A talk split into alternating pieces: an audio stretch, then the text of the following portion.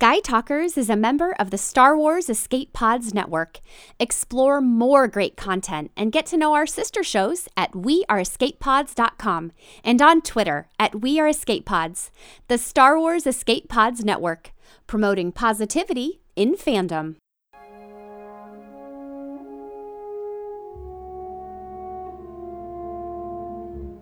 Star Wars The Last Jedi continues to puzzle, delight, and excite us and the Star Wars fandom. We're here to answer your questions and dive deeper into what we love about this movie.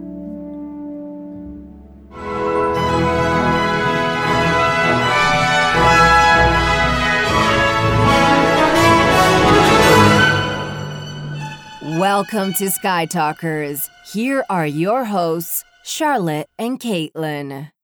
Hello, and welcome to Sky Talkers. I'm your host, Charlotte. Hey guys, I am your other host, Caitlin, and welcome to part three of our Last Jedi intensive breakdown. We did characters, we did plotline, and now, drumroll please, part three, our catch-all, Q&A, smorgasbord, I don't even know what we call it, but it's here. You know what it is. Get excited. I know I'm excited. I had okay, usually I'm a one coffee a day type of girl. but today in the morning I had, too. Yeah, yeah. Yeah. I had coffee at like 4:35 and I'm just living for podcasting right now. I'm ready to go. My gosh. it's like I don't know. Caffeine just doesn't have that kind of effect on me anymore. I could drink some coffee now and then I could go to bed when we're finished. well, like caffeine in the morning has that effect on like normal effect, like just wakes me up, I suppose. But the second cup of coffee, holy God, is where the magic happens. so here we go. I'm very, very excited to talk about The Last Jedi. Again, um, I'm for some reason with these last jedi episodes i'm like slightly nervous to talk about things because again we mentioned this in our last last jedi episode that you know this movie's kind of controversial so it's like things that are said are controversial so i was nervous for it but now i'm just excited Yeah, I think I think at this point we're like, hey, we know what our Star Wars opinions are, and we started a podcast to talk about them. So here we are talking about them. for better or for exactly worse, you know, they could change in the future. It is what it is right now in this moment, in this coffee induced haze that Charlotte is currently in. So strap yourselves in, listeners. Um, I just wanted to say a quick thank you to all of our awesome listeners for the past like month and a half, two months now, basically, of Last Jedi content, our Emo Kylo Ren episode, our episode with um, our Star Wars Escape Pods network. It's we've put out a lot of content recently, and we've gotten a lot of awesome feedback. And thank you guys for listening. And Mhm. it's been a great couple of months, and it's only uphill from here. Yes, yeah, it's been really fun. It's kind of sad because now we're we're going to be shifting back into our regular every other week schedule after this episode.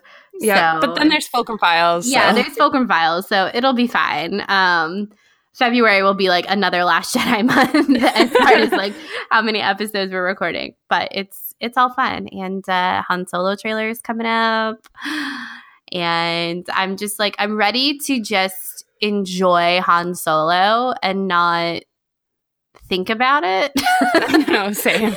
because I've thought so much about the Last Jedi that I need like a palate cleanser of just I think we all do. enjoy the Millennium Falcon, enjoy the like cool costumes and the one-liners and the sass of Han Solo. I'm so ready. In Lando. I'm just so ready. Oh my god, yes. I'm very excited. Come to me, Lando. yeah. So if you're listening to this like post trailer, I'm sure we have a reaction up. So Yeah, check that so out. go listen. You know, Yeah.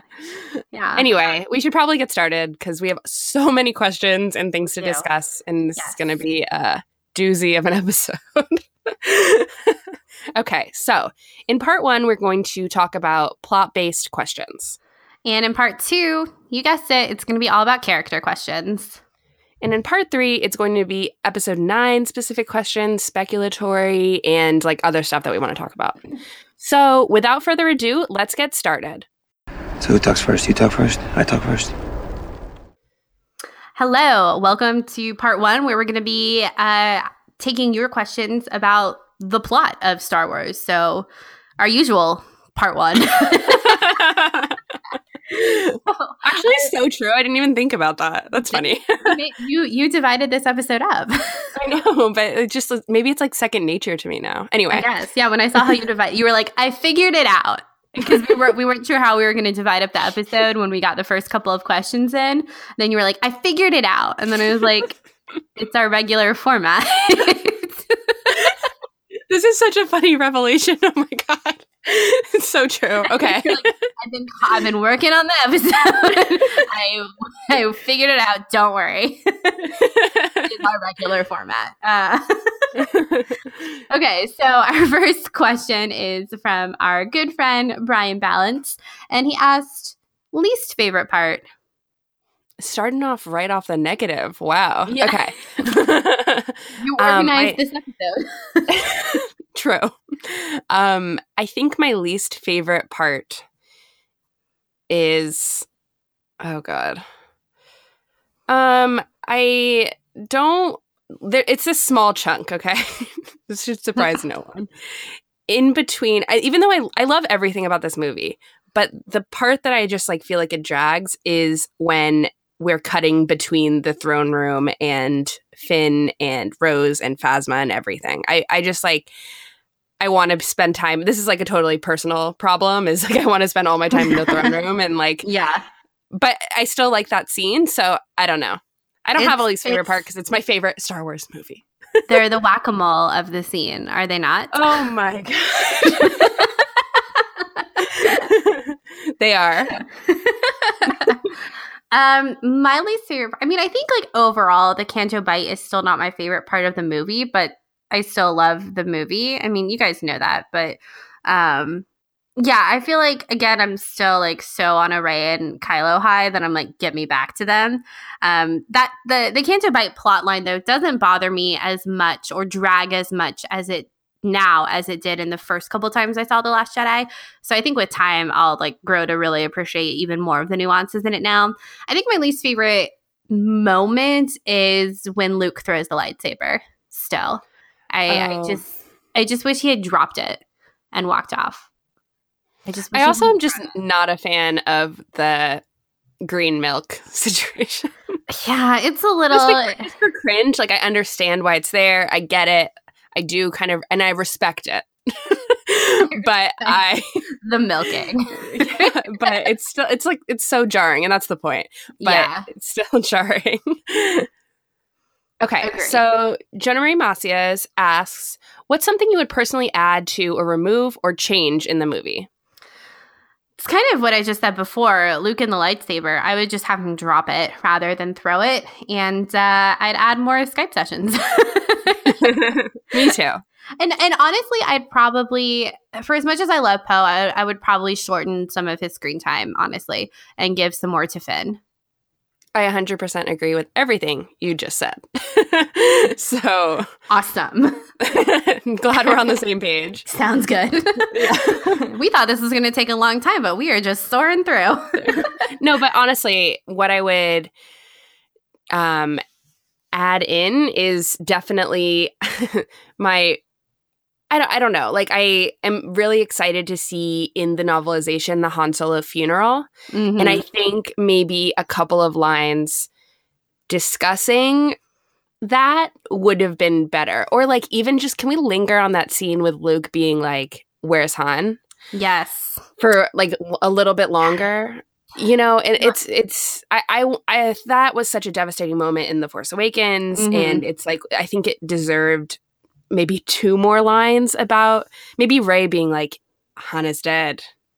You yeah. know, and just kind of g- delivering that news to Luke, and then we could see Luke's reaction, and we could also get Rey's reaction and how devastating it was for her to lose this father figure. Mm-hmm. Yeah, that that scene has always kind of interested me because I I want to know if it's weird. Like I think he does, but Luke understanding Chewbacca, being able to understand mm-hmm. Chewbacca, because Rey's translating for him for Chewbacca, mm-hmm. like assuming that Luke doesn't know, but Luke's only looking at Chewbacca. Like that that whole kind of dynamic in that scene, I, I always find really interesting.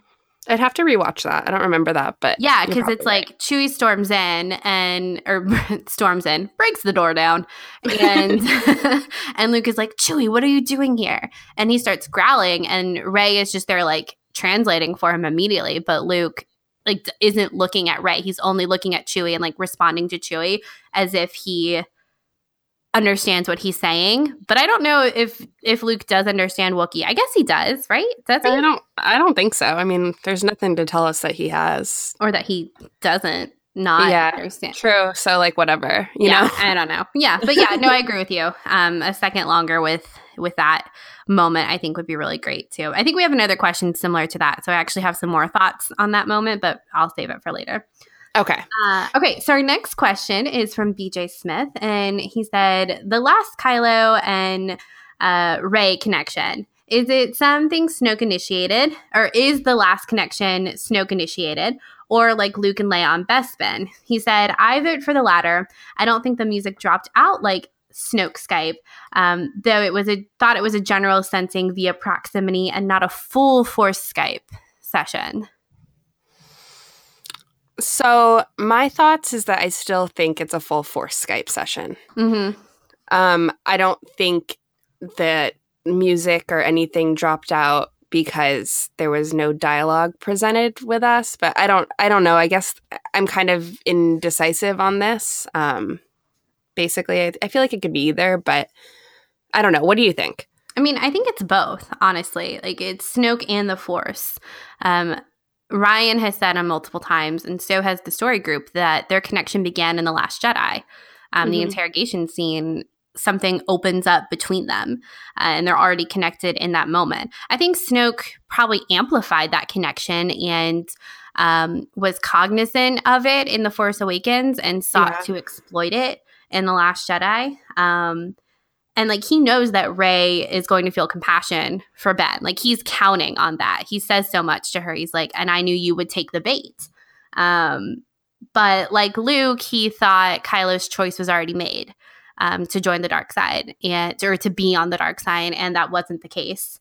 Um, and killing Snoke was kind of the first real choice that I think Ben has made for himself in a really long Mhm. time. And uh, yeah, yeah. So I think I think it's clear. I mean, I think the whole point of that last scene is to show us that even though Snoke may have had some part in this connection, big or small, uh, it's still there. Uh, despite everything that's happened, they're still connected and bonded to each other. Totally.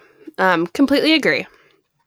I um I'm so so so and we'll get into this I suppose in our third part when we talk about um episode 9 speculation, but I'm so interested to see this connection manifest itself throughout the next chapter in the story because they started it in The Force Awakens, they expanded it in this movie and I know that it's going to either we're going to get some sort of like even further weirdness that happens with it or it's going to break off or it's going to I I personally think it's going to get stronger. So I'm just really excited to see that develop and like what sort of theories emerge from that um as well. So I'm I'm eager to find out. Me too. Okay, so we have a couple of questions from Jim um, next, and this one's kind of a long one, so bear with me as I read it. I still can't figure out the whole concept of the First Order tracking the Resistance cruiser from Snoke's ship. Why would Finn and Rose only have to disable the tracker from Snoke's ship? Why wouldn't all the ships have their trackers turned on? And Hux tells Snoke in the beginning that they have the Resistance tied on, tied on a string. Is he referring to the tracker on his ship or Snoke's ship? And Leia says it's impossible to track ships through li- light speed, but Obi Wan tracked Jango to Geonosis in Attack of the Clones. Maybe I'm reading too much into this, but I just can't get my head around it and I want to understand.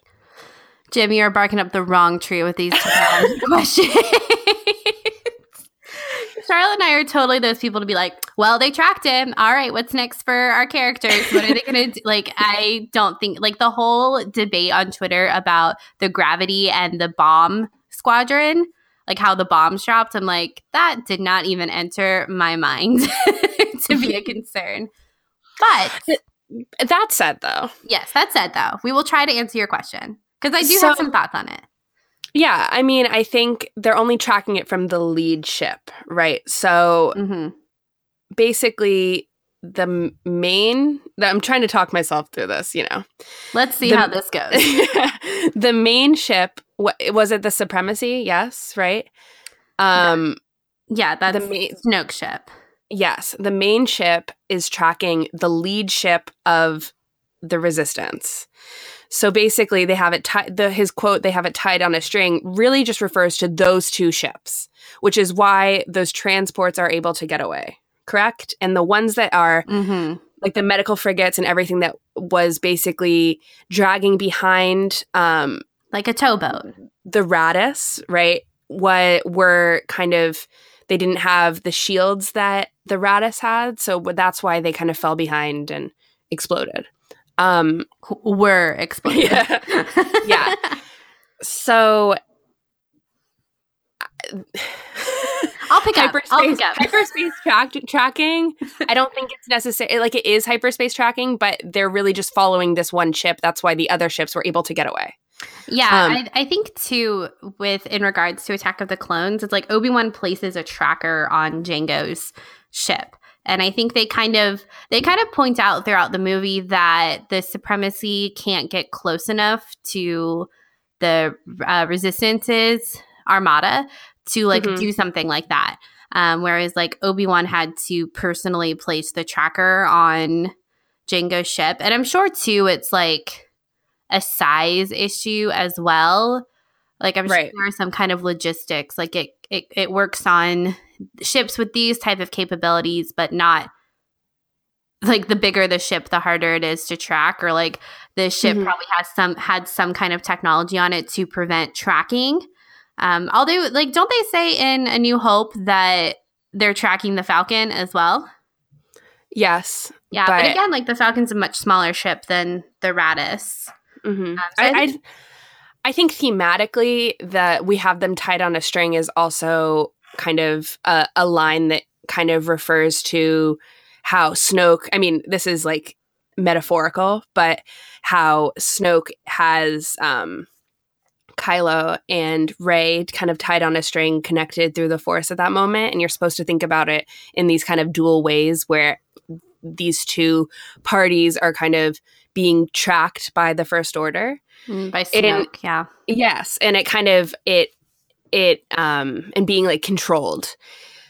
Um it kind of I, I, this is what I do.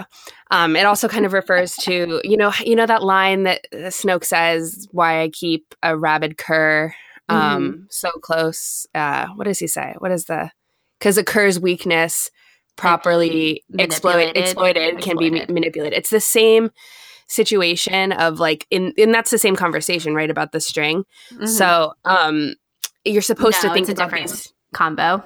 oh it is whatever Yeah, it's the the string comes in the very beginning when Big Head Snoke comes up. true But yeah, no, no, no. But but you're right. Like everything, especially from Snoke, has like this weird dual meeting. yeah Um, and i think that like that's kind of the purpose of the line is that you're supposed to think about um i mean it, it offers a really interesting visual in your head right of like this one big ship tracking this smaller ship Mm-hmm. um and them being connected somehow Yeah. um But the thing too is that the the re- resistance ship isn't actually that small. yeah true You know, it's like compared to the supremacy, it's tiny. But they talk about that a lot with the Holdo maneuver that um, their ship has to be of some kind of significant size in order to have had any damage on the supremacy. So it's, I Mhm. mean, it's significantly smaller than Snoke ship, but it's still pretty big by ship terms, I guess. Okay, so the next question is also a technical question from Jim. He says when Kylo is attacking attacking the Resistance cruiser, Hux tells him that they can't cover him from that distance. Why do you think they can't cover him when they've clearly when they're clearly still fire, firing on that cruiser the whole time? I don't know. This I, is a this is a weird plot thing where I just feel is. like they they needed to end the scene with Kylo being frustrated and yeah. that's what they did. You know what I mean? And like that's that's it. Yeah. that's Yeah. the purpose of it. Probably. But I, I think also it's probably for the same reason why they can't actually get up close to the Supreme or to the the resistance ship. Um that they yeah, the resistance ship is too fast and like Kylo's it's like Kylo's crossed a certain boundary um, like in through their shields, like into their shields, and the supremacy can't infiltrate that, and therefore can't protect him. And Kylo is an asset, and so he needs to get back. Yeah. Yep. Yep. Yep. Yep. Yep. Yep. Yep. Okay, so his last question is In the third Rey Kylo Force connection, why do you think Rey is crying and so emotional about Han's death? It just really seems odd since she only knew Han for about a day or so. Um, I know you have an answer for this, but I just want to say I've been thinking a lot about Rey's daddy issues and her need for a father figure and um, how Kylo later in the movie when he says you're nothing he um, he does the marriage proposal if you will. He um, he says it's your greatest weakness. You're looking for them in everyone right? Mhm. um, and that's exactly that. He was she was looking for a father figure a parental figure in in han in that moment in luke and she doesn't find it in anyone right Mhm. and so she's crying because she can't find it and she feels so alone Yeah, yeah, exactly. And it's like Kylo tells her too that you know he would have disappointed you. And the thing Mhm. is, it's like Rey, like Rey does have some really deep seated issue with issues with parental figures in her life. That's like part of her whole story that's really brought to the surface in the Last Jedi.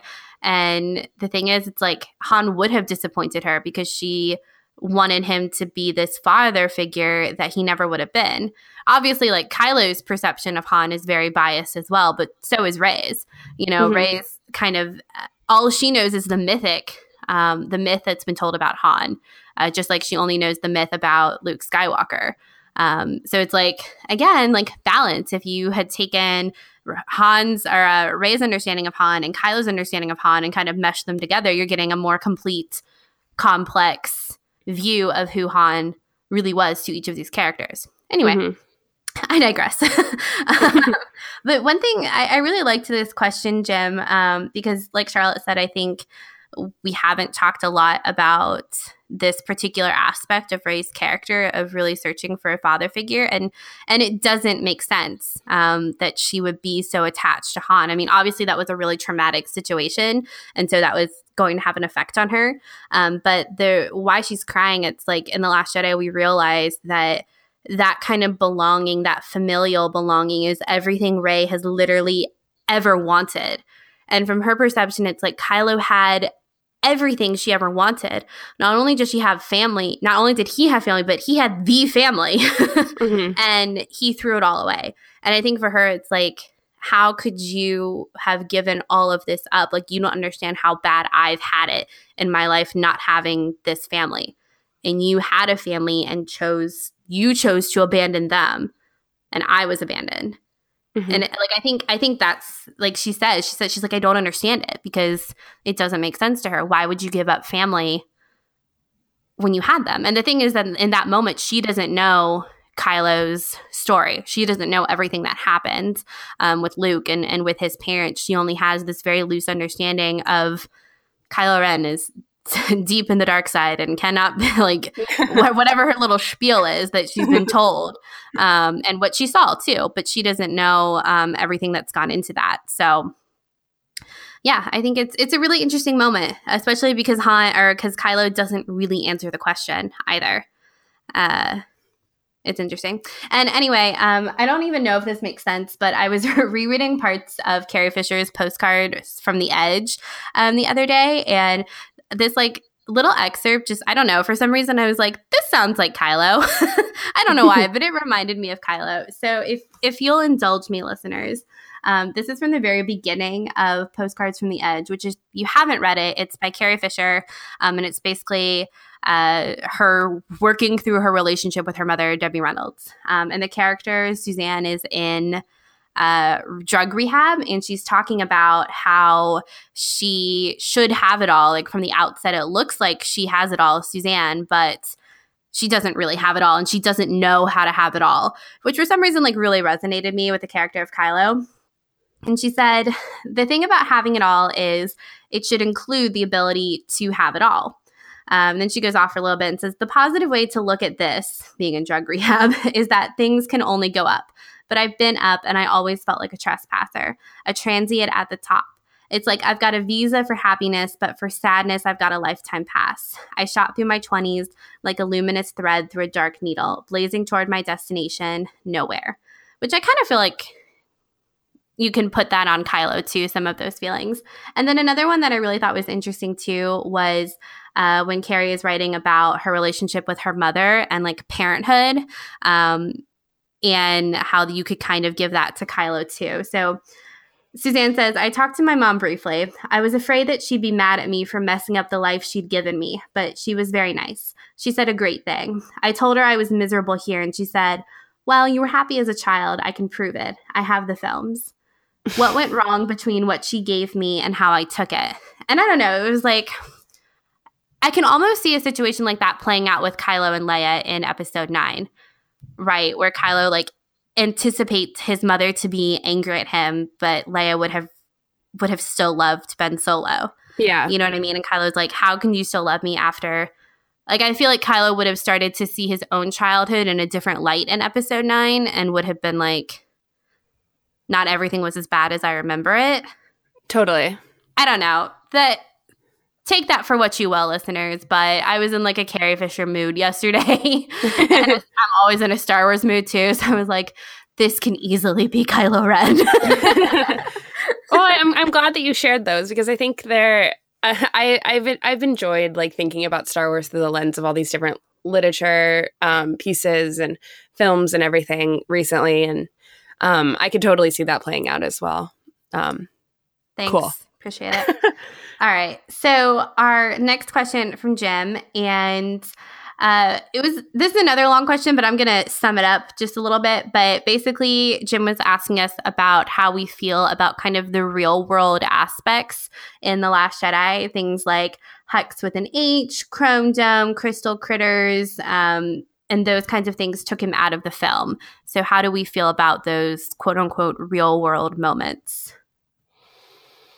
Um, the humor style um doesn't necessarily take me out of the film anymore. I was surprised by it the first viewing.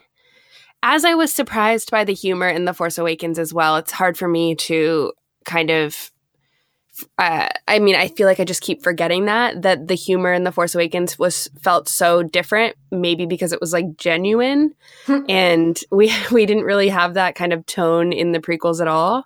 Mm-hmm. Um, and so I just feel like we're, we're we have really good writing now, and we're a lo- and really great actors too, um, who can pull off these lines. And I I think it's fine, um, but I do. It did kind of take me out in the beginning. the The first scene is was like a, a little like jarring for me in terms of the whole General Hugs thing, mm-hmm. um, and like the hold for Hux and everything. It, it's definitely different. What do you think? Yeah, no, this was something that really bothered me the first couple viewings, especially some of the language, like um, "you're a murderous snake." I was like, there aren't snakes in Star Wars, um, and I just I didn't like it very much. But then Pablo Hidalgo tweeted this thread that was this like actual. It was a whole thread about other examples of similar situations that have happened in other Star Wars movie that Star Wars movies that I had just forgotten about, and I was like, oh all right, this isn't a new thing. And now it doesn't bother me anymore. and snakes are in Empire Strikes Back. Yeah. So exactly, exactly. So uh, yeah, it, it doesn't bother me anymore as much. And again, it's one of those things where like The Last Jedi is just so jarring on so many fronts because it is so different of a film. But once you're used to the tone of the movie, it's not jarring anymore. And I think that was a lot of the initial criticism of The Last Jedi was it's very jarring. Um, mm-hmm. But because you just saw it. yeah, I think it'll age really well. Um, mm-hmm. Especially those kind of humorous lines, because I feel like I don't think they're like timely humor at all, really. Yeah. Um, I think that that'll age just fine. And the more viewings, the more affectionate I get for these little moments that we have. Um, okay, so Brian Bailey asks There seems to be a running symbolism that it, if the gloves are on, he's Kylo Ren. But when the gloves come off, he becomes the vulnerable Ben to Rey. Do you think JJ will continue this trend and build it build on it in his redemption? Yes.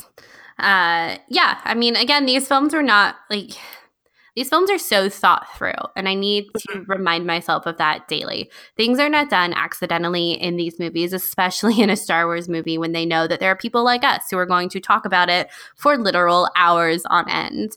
And uh, I mean, just like Ryan took the dice imagery from JJ, I mean, even though that was initially cut or eventually cut from The Force Awakens, I think JJ will take the glove thing from Ryan. It, it does. It probably won't be as prominent or as obvious as it was in the Last Jedi, but I wouldn't be surprised if when we get redeemed Ben Solo, he's not wearing gloves.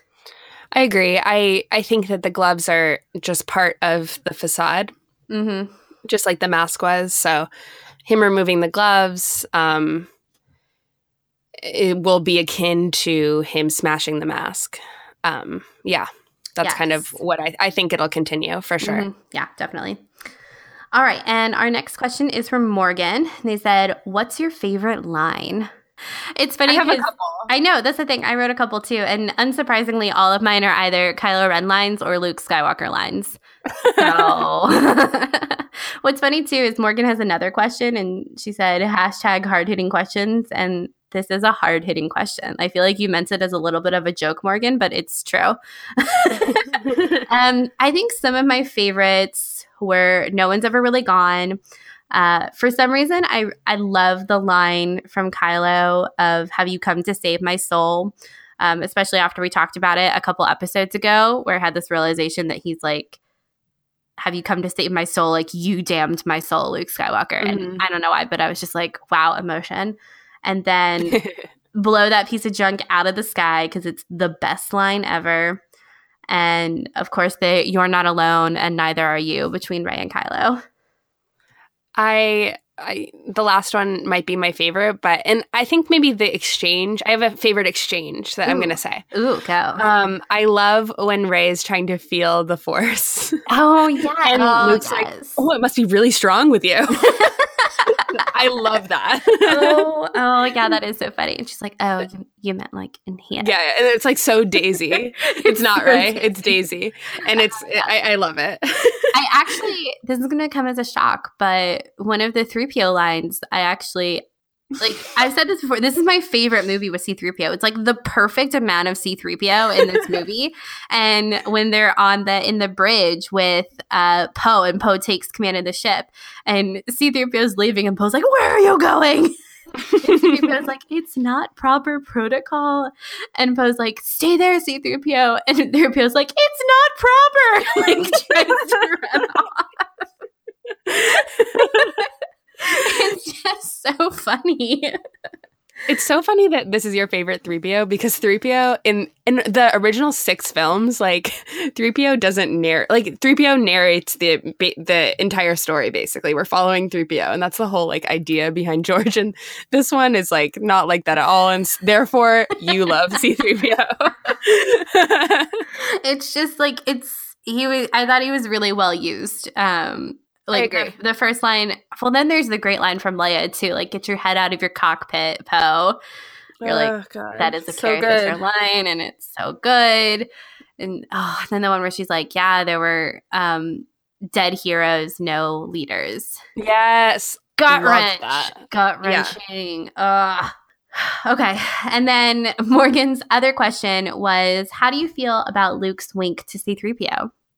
I don't really know if I have any emotions. I think that that was supposed to show that other people were reacting to Luke there. I mean, Yeah. you kind of see that all around, um, right? But I Mhm. feel like uh, this was also Rian's answer to everyone saying that, um, you know, the whole when in The Force Awakens, when Chewbacca comes off the ship and then Rey and Leia share the hug, and everyone was like, why didn't Chewie hug Leia? Blah, blah, blah, blah, right? So I feel like this is kind of a similar situation where it's like Luke and C3PO in the same place. Like, are you kidding me? Like, C3 Luke didn't even acknowledge C3PO, this droid that he's had, blah, blah, blah, blah, blah, right? yeah, And I feel like this was the moment to answer that sort of fan outrage that was inevitable.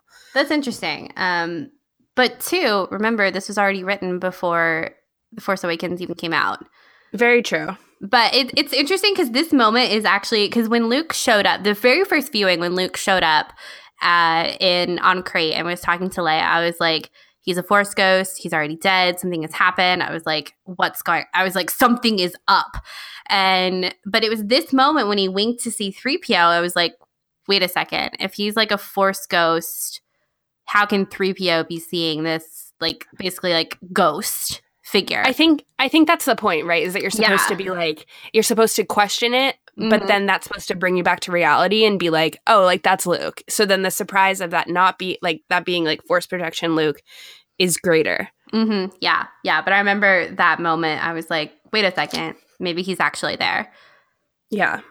Th- these are hard hitting questions. So good questions. Okay, so Sean asks, how much do you think the work of Jim Henson influenced Ahch-To? Particularly in regards to the established ecosystem and the caretakers. It reminds me so much of the Dark Crystal and I want to live there. Oh, I totally think Jim Henson was um, completely influenced in everything that Neal Scanlan um, created and did. I would guess that much, right?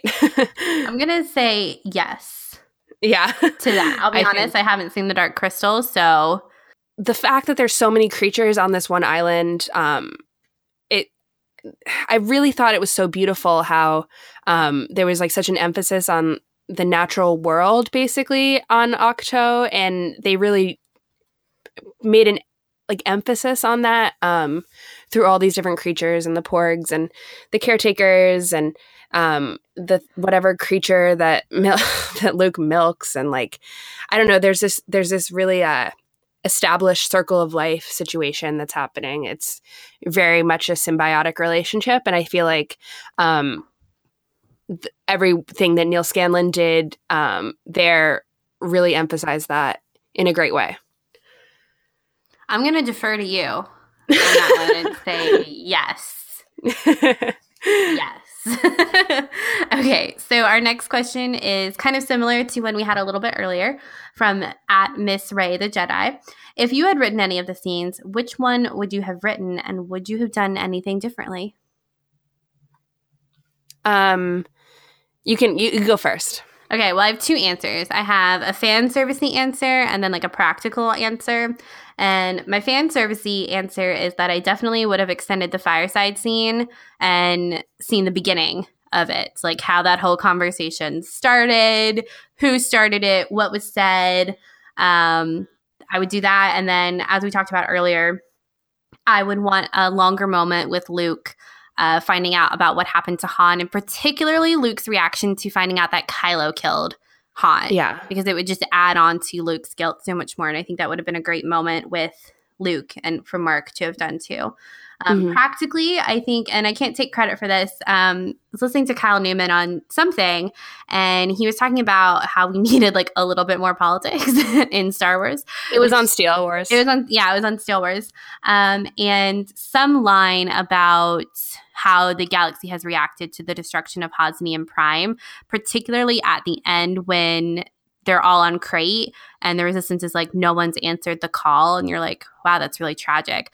I think they could have slid in a line there like, everyone is worried because all their leaders have died in the Hosnian Prime. yeah And that, I that com- would have been fine. Um, yeah that's that's what i'm gonna say is that yeah. as much we've moved very far away from the political um kind of understandings of the galaxy in the sequel trilogy which i think is fine because in terms we we get a much better story with the characters and everything but i would like a more sense of place with the politics because in certain situations such as this one they seem important just like the Hosnian prime Mhm. um starkiller base blow up situation yeah and, like it makes sense why no one's answering the call because like they have they have no one left at this point Mhm. like all of their leadership probably all the people that they're reaching out to their leadership was destroyed in Hosnian Prime and if they, weren't at Hosnian Prime they're like I don't know if I want to get involved in this uh, so I'm gonna stay here on my outer rim planet and not and like stick my head in the sand for good reason so I think that I think that would have been yeah, I think that would have been a good add on. yeah agreed And our next question is from at Matthew J. Leahy. Leahy? Leahy? Leahy. Leahy. Leahy. Yeah. Uh, Matt. this movie has several moments of internal symmetry, like how Rose is dragging Finn away from the escape early on in the movie and is later dragging him towards it in the collapsing supremacy hangar. What other callbacks did you guys notice and enjoy or find the most meaningful? Um, I've been thinking about this one a lot because I think Rose, the Rose one, is really a huge development for um, the Rose and Finn characters. Um, by the end, when Finn is helping Rose, like that's actually really meaningful in terms of inter- internal symmetry. I love the line where um, Rey is talking about the forest and how she thinks it's just lifting rocks, and then at the end, she actually has to lift rocks to help her friends. And Oh yeah, that one's really um, I I'm trying to rack my brain, and I know there's so many. What what do you think? Um, I really, I mean, I really love the Rose one too. I remember when I realized that, like, that's how she, that was like her first thing was dragging Finn onto whatever that little transport was inside the Resistance ship. I was like, how did she haul him up there? He's a big guy. She's, she's not. Because she's like clearly struggling at the end of the movie when she's dragging him on the supremacy. Like, that's an outtake I want to see. Um, but the the one that people have been talking about recently is the nothing line, where with Kylo, when he says it's to Snoke, right? Where he says, "I've given everything to the to the, To the dark, dark side. side. I have nothing left," or something like that. Or no, he asks about his wound, and he goes, "It's Oh, nothing." It's nothing. Yeah, and then like the use of the word "nothing" is is significant. And then of course at the end with Rey, he says, "You- "You're nothing to me." You know what I mean? Um, so and then, of course, like who gave him the wound? Rey. Yeah, Rey. Rey. Um, Rey gave it to him in the Force Awakens. I don't know. If you, I don't know if you know that. yeah, the rock one though is really cute, and of course, like the the obvious one with Luke and R two and the binary sunset is just, Very perfect. yeah, it's so perfect. Okay, so our next question is from Elias Sheldon. I apologize if I mispronounce your name.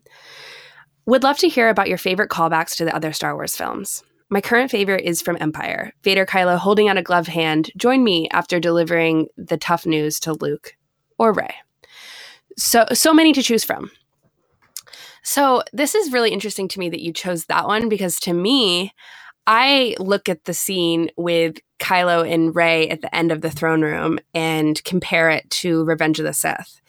And I just I feel like there's so many prequel callbacks. And I think actually even last night, we're recording this on Thursday night. Last night, Rian Johnson was at um, an IMAX screening and he did a Q&A and he talked about how he um, watched the prequels and certain parts of the prequels basically every night when he was filming this um, and writing this. And I I think that there's so many echoes of the prequels in this movie. I mean, even we we all saw it in the trailer when Kylo is leading um, the First Order troopers into Crait. Mhm. and yeah, it looks just like Anakin.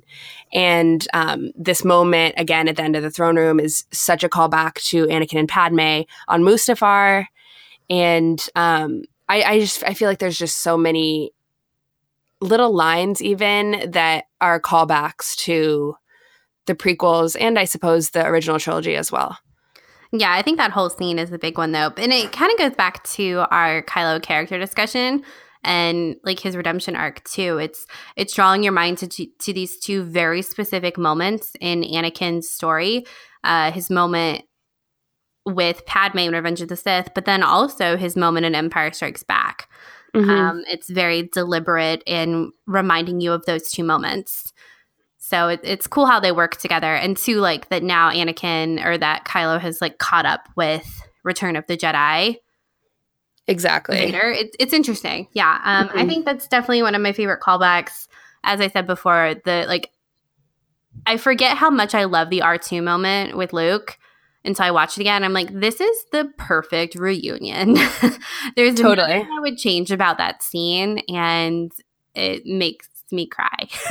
it's just so great.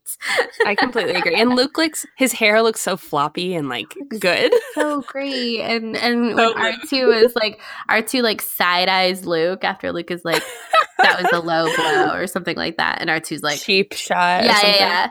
He's like, Yeah, it is. Because you left me. It's not okay. and you're like, same R2, same. Okay, so let's move on to our character based questions.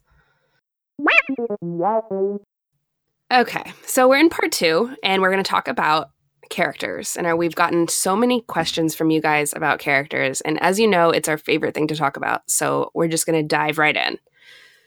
So, our first question comes from Rachel Crouch. She says, Can you please discuss your current stance on Reylo?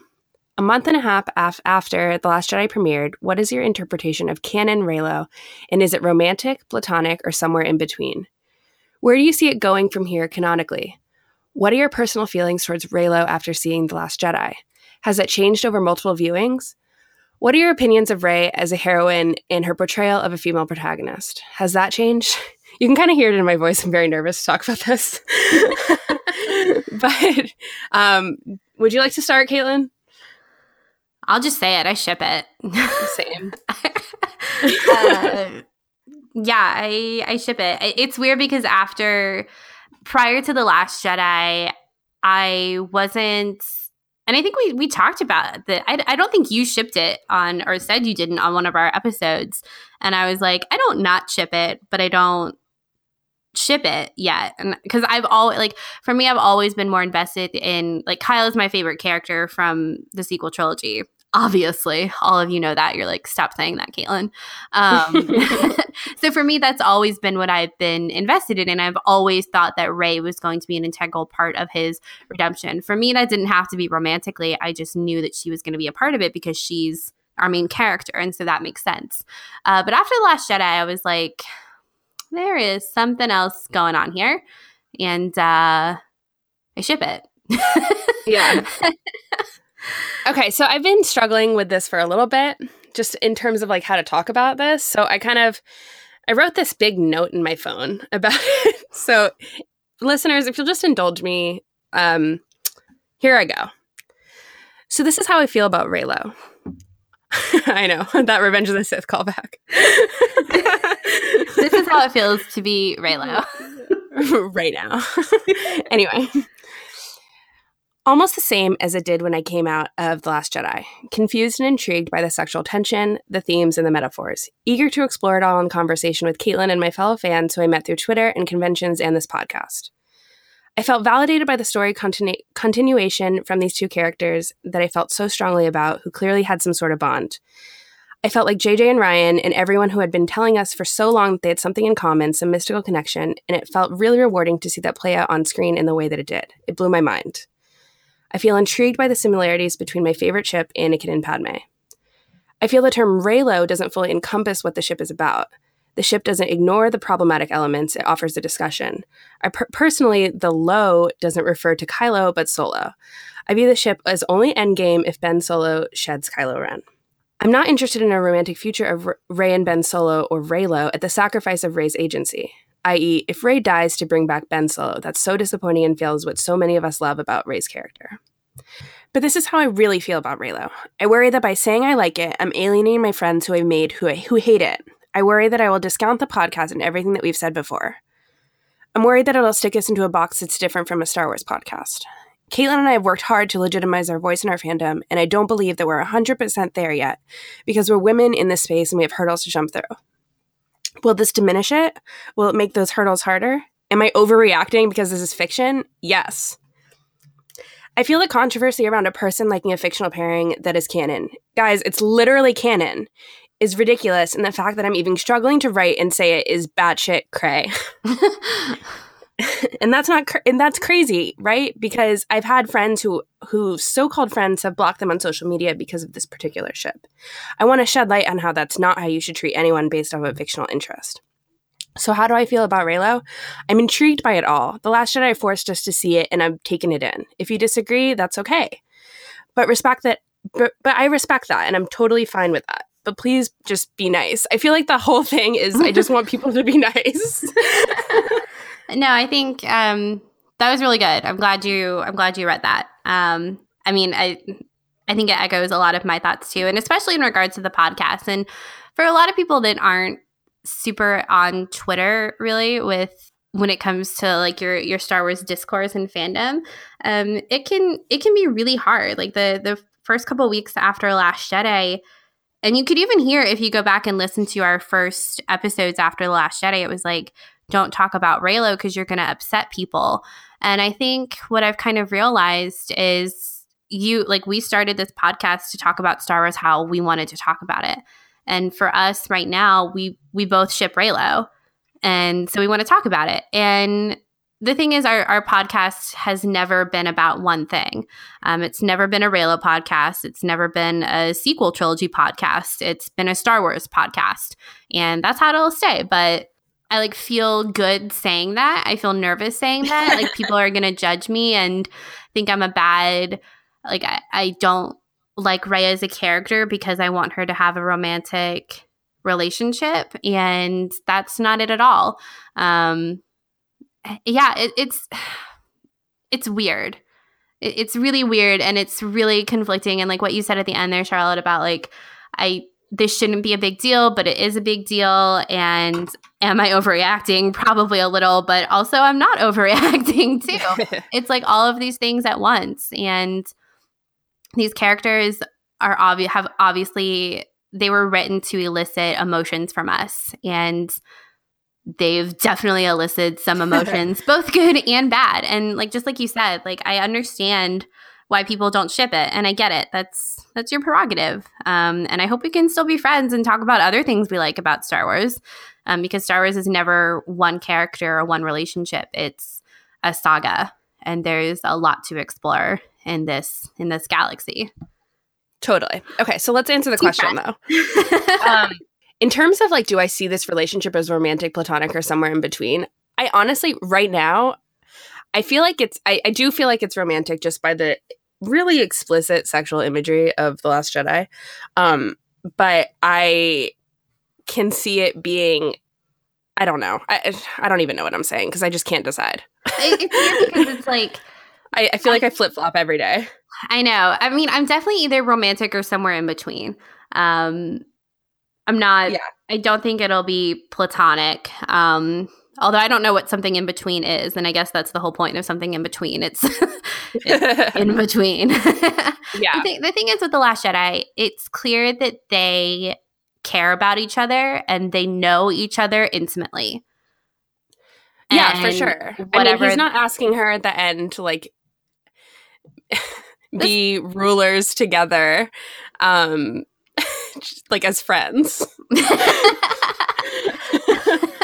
well yeah like, and pals that's the thing too like he doesn't ask her to join the dark side he asks her to join him yeah and like that that's very specific like they've both recognized something in each other and i think it was i think both daisy and adam have said this too about you know they're both suffering from this complete um, feeling of isolation and loneliness. And they realize that there's a very thin line between them and mm-hmm. they're connected in every literal and figurative figurative sense there is.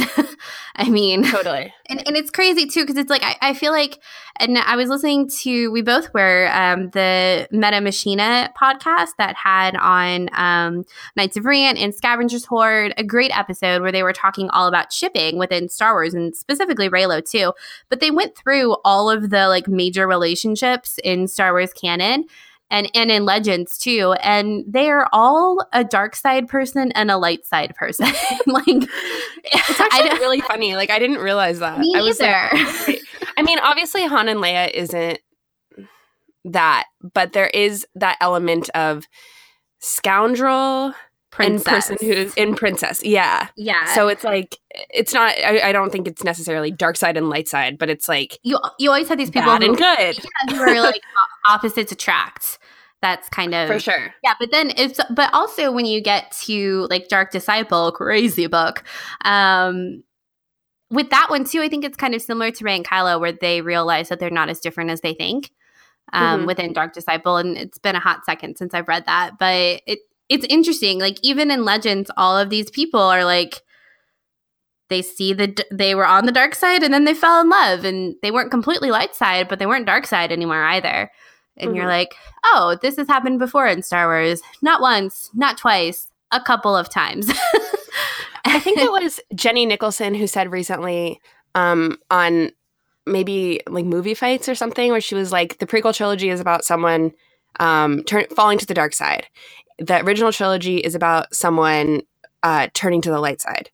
And the way forward now is these two characters meeting somehow in the middle. hmm And I think that that is like that really sums up my emotions really is that you can compare both of those trilogies now because what are you going to do if um with this new trilogy like it's not going to be the same as what came before right? Hmm and we've seen that before with like all the yin and yang imagery even the prime jedi who is takes both aspects of the light and dark right? Hmm um, and the Sith had come from Prime Jedi or Jedi Prime um, as like someone who only took the dark side with them.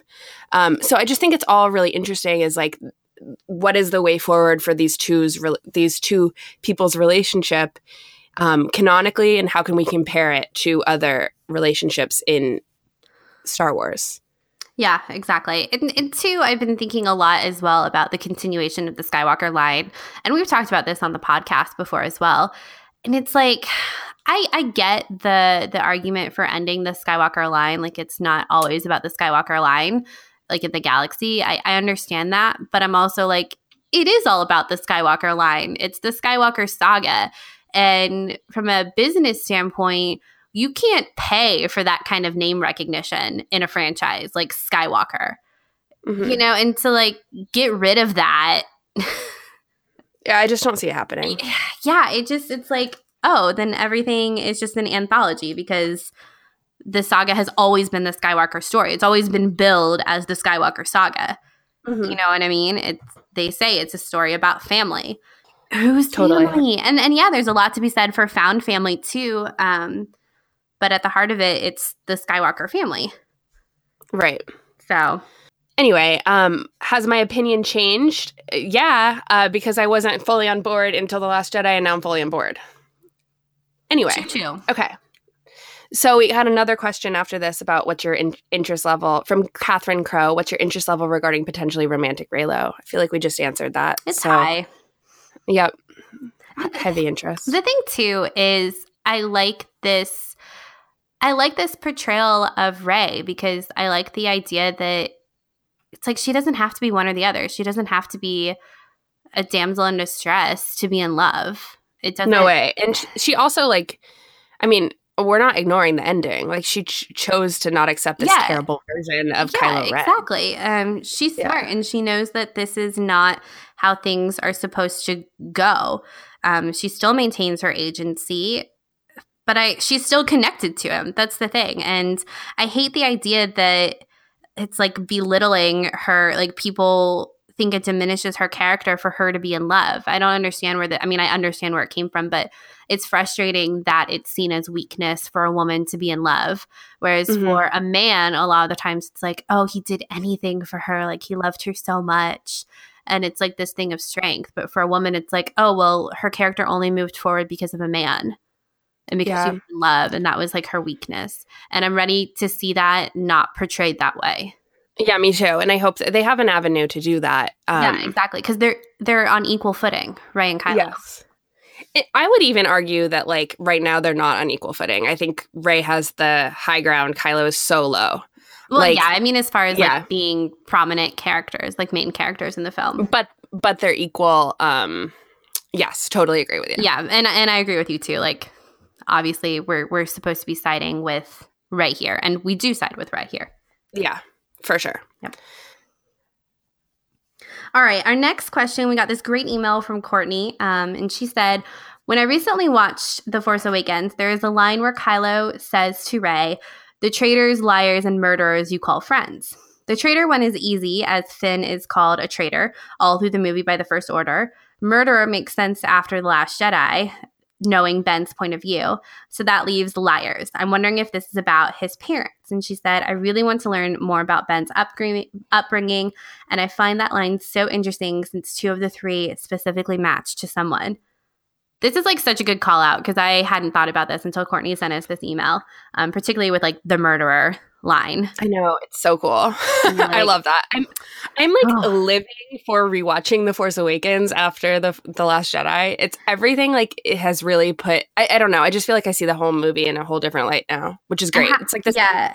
I haven't situation. watched it since. Oh my god, you got to do it! I know, but I also like. I really just want to have them both together. I want to have like the home version of the Last Jedi, and then like pop them in all together.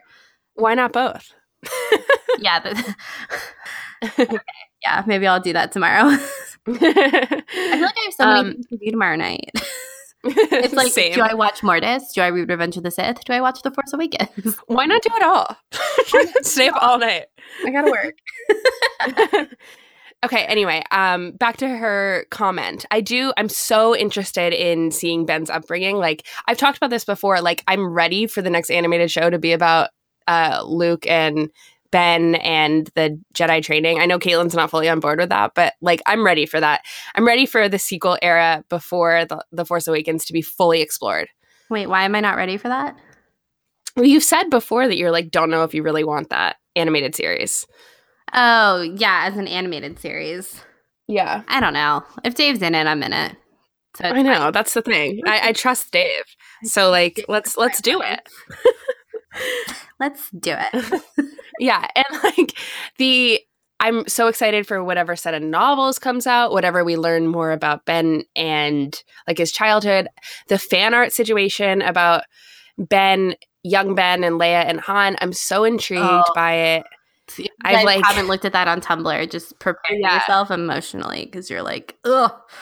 The head canons formed about um, Han Solo and Leia basically kind of arguing about um, what do they do about Ben or like how do we deal with this and then probably disagreeing? Like i i am hurt by them and i've created some of them. Yeah it's uh i i love the idea that we're getting more nuance from the force awakens because of the last jedi and that was something i was a little worried about but it's it's i'm excited to watch it again yeah. All right. So our next question is from Daniela, and she says, "What do y'all think about the parallels between Amidala, Anakin and Padme, and Reylo in the Last Jedi? Do you see a romantic future for Reylo, or as a potential hint that Ben will be redeemed but won't die like Anakin?" Listen, if they did not want you to think about Revenge of the Sith and that moment with Anakin and Padme from The Last Jedi, they should have done things a lot differently. They should have written it differently. They should have staged it differently. They should have had different costumes and different light. like everything should have been different if they didn't want you to go back and be like, "Huh, what does that look like?" Oh yeah, it's poetry. It rhymes. exactly. it's like it wants you to draw the connections back to Anakin and Padme. And if it doesn't want you to make some kind of connection to this other romantic couple in Star Wars, it's doing a very poor job. Yep. I mean, the fact that like the conversation is the same, the lighting is the same, like it's just it's too much. I think I, they're good. I mean, I, obviously, we have a lot of thoughts about the redemption and everything. Um, Pick personally any of our episodes, and you can hear about them. per- personally, I have been thinking a lot about Kylo's quote when he's like Hamlet soliloqui- soliloquying soliloquizing. I'm pretty sure I, I, had trouble with this word in like our last episode. I think you did. That's funny. Anyway, um, to the Darth Vader helmet about uh, I will finish what you started. Mm-hmm. And I've been thinking a lot about that line and how what it means for the future of the story and like how we'll look on that line when this trilogy is complete. Mm-hmm. And part of me thinks a lot about how um, the Force was balanced for a short amount of time, but it lost that balance because Anakin died. And it's it's just so interesting to me thinking about like how can we work towards instead of I'll finish what Darth Vader started, how can we think about this way in a way that's like I'll finish what Anakin started and what his whole like modus operandi as the chosen one was, right? Mm-hmm. So it's like what is balance of the force then and how can it be achieved? And I feel like the only way it can be achieved is like the literal balance that we saw um, from these two characters working together as uh, basically one, right? In the throne room, we saw that the force theme plays, etc. Mm-hmm. Yeah, exactly. Um, it's like I think in that moment yeah. he's talking about Vader, but once we have the completed trilogy, it'll be like, oh, he's talking about Vader, but he's going to finish what Anakin started. exactly. It's like you'll watch exactly. it through a new set of eyes too. And it's like as far as the balance goes, it's like clearly the Force was not in balance after Vader died, or at least it wasn't for very long because Vader was just one person. And it- I don't know, it, it's weird. It's like if Kylo dies in Episode Nine, it's basically like Vader dying in Episode Six, and so things still aren't really balanced um, because Rey would effectively be like the Luke character in this scenario, and Luke couldn't keep the Force balanced on his own Mhm. neither can Rey, I don't think. Um, so I think it's like we have to have a different ending than what we saw in Revenge, uh, Return of the Jedi. Yeah, we have to. That's like the only way that this series will move forward. Yeah, and I guess I guess it could. I mean, I guess he could die and it could still be really different, but I don't know. It just it doesn't make sense to me. And for people that don't want a Kylo Ren redemption, I get it. I guess, but Yeah. it's like I, I just don't understand how the galaxy moves forward and finds peace. Like the Force is not better with Kylo Ren on the dark side. The galaxy No. is not a better place with Kylo Ren on the dark side. Um, I don't know. It just it doesn't make sense. And and if you don't want a romantic, if you're not trying to go for a romance between these two characters, then like you need to tell Adam Driver and Daisy Ridley because they don't know that.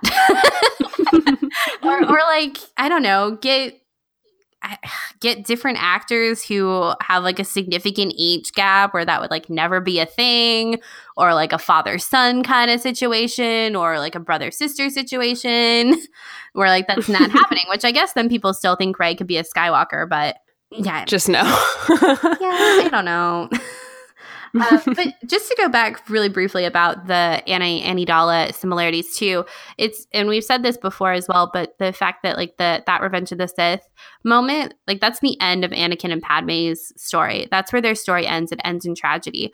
But for Kylo and Rey, this is just the middle chapter of their story.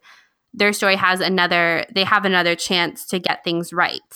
Um, this isn't Right. where the story ends. Whereas with Anakin and Padme, it's like you knew it had to end in tragedy because that's what the original trilogy tells us. Um, Mhm. Whereas I guess tragedy is still an option, and there'll probably be some very tragic elements to Rey and Kylo's relationship. Uh, but their story isn't over. Their story, their their connection and their relationship isn't completely and solely defined by their interactions in the Last Jedi, and particularly their their their proposal scene in the Last Jedi. For sure. So our next question is from BJ. He asks, "Why do you feel like Kylo must be redeemed?" Oh, BJ, I don't get the I don't get the general fans, not just you, obsession about redemption. I don't know. I just don't see why it's a big deal. I might like it better if he just stays bad. Oh, BJ. But no, I think this is when we got this question, all jokes aside, I think this is a really interesting question. It's like, why are we, whatever side you stand on, why are we all so obsessed with Kylo Ren's fate? Um, Right. I think it, it was, it's a really interesting question and one I've been thinking a bit about since we got it. And um, I think it, I mean, for him, I, it might be better if he just stays bad. Yeah, but I've already seen that movie before. I've seen that whole set of movies with Darth Vader. I don't need to see it Mhm. again. I want to see something else different. Um, and two, as if like perfect timing, today I found this thing that Adam Driver narrated this book about the the theater of war. I think is what it's called. And yeah, the theater of war. He narrate Adam Driver narrates this book. So if you're obsessed with Adam Driver, like I am, you can get a whole book narrated by him. But what's so interesting is that there's a book in this, um, or there's an excerpt in this book where um, Adam's narrating about Greek tragedy and flawed characters, and you're like, wait a wait a second, this is about Kylo Ren, isn't it? um, but I just wanted to read a little bit from that. This is like a very reading heavy episode, so I hope you guys are okay with that. Um, but it, it it's just really interesting because the the excerpt talks about why we respond to tragic characters and to flawed characters, and I think this actually speaks a lot to BJ's question about why we're all so obsessed with Kylo Ren. Um, so this is from the book Theater of War, and I wish I could remember. Okay, the author's name is Bryan Doerries. Doerries, I think. Um, and it's narrated by Adam Driver, which you can get on Audible. um, and it goes, We love stories about well intentioned, flawed characters because they make the most compelling drama. Um, making mistakes, even habitually and unknowingly, is central to what it means to be human. Characters in Greek tragedies stray, err, and get lost. They are no more flawed than the rest of humanity. The difference lies in the scale of their mistakes, which inevitably cost lives and ruin generations. At the same time, being human and making mistakes, even in ignorance, does not absolve these tragic characters of responsibility for their actions. Had they fully understood what they were doing, they most certainly would not have done it, but they did it all the same. It is in this gray zone at the thin border between ignorance and responsibility that ancient Greek tragedies play out. This is one of the many reasons that tragedies still speak to us with undiminished force today. Hmm, force. We all live in that gray zone in which we are neither condemned by nor absolved of our mistakes. What is so utterly flawed about the idea of the tragic flaw is that it encourages us to judge rather than to empathize with characters like Oedipus.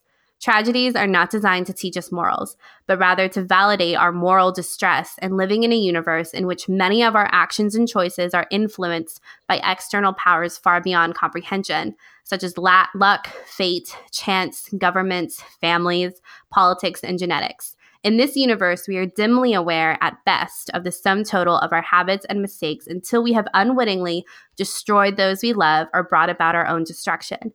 It is not our job to judge the characters in Greek tragedy, to focus on their flaws. Tragedy challenges us to see ourselves in a way its characters stray from the path and to open our eyes to the bad habits we may have formed or the mistakes we have yet to make. Contrary to what you might have learned in school, tragedies are not des- designed to fill us with pessimism and dread about the futility of human existence or our relative, relative powerlessness in a world beyond our grasp. They are designed to help us see the impending disaster on the horizon so that we may correct course and narrowly avoid it. And I'm just like, Ooh, so good. and Adam Driver's reading it, and you're like, whoa, give me more. but yeah, I, I, mean, I think it's like we obviously, Ad, uh, Adam Driver, obviously, Kylo Ren is an exaggerated character. It's not reality. We all recognize that it's not reality.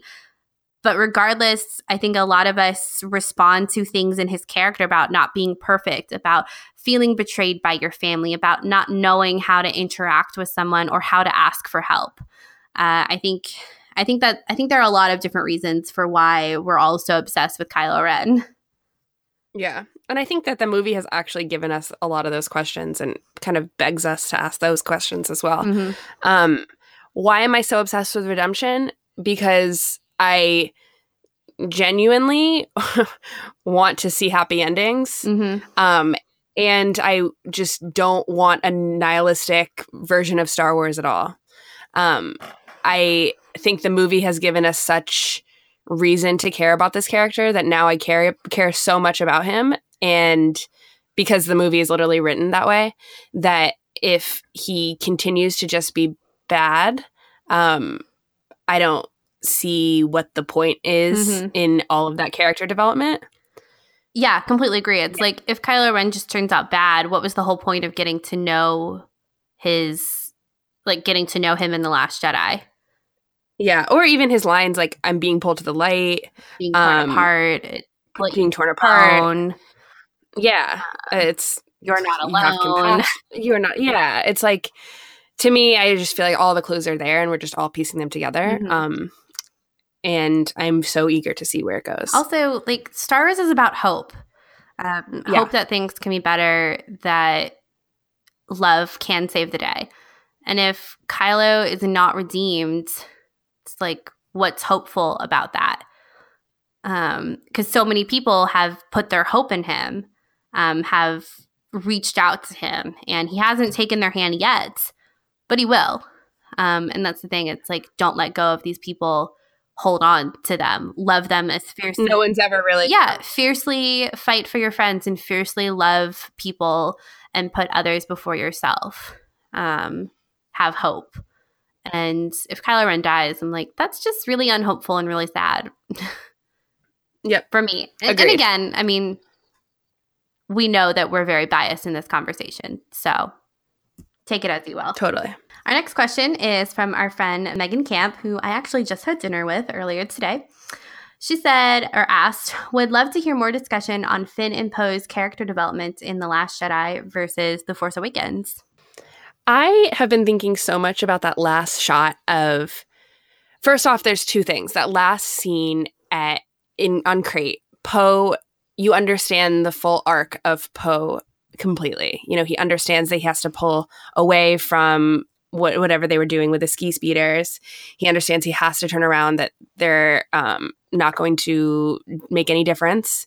And in order to save the fleet and the people that are left, he has to turn around and make this choice um, and kind of confront that hubris. And I think that that his arc was so important for him to get to that point.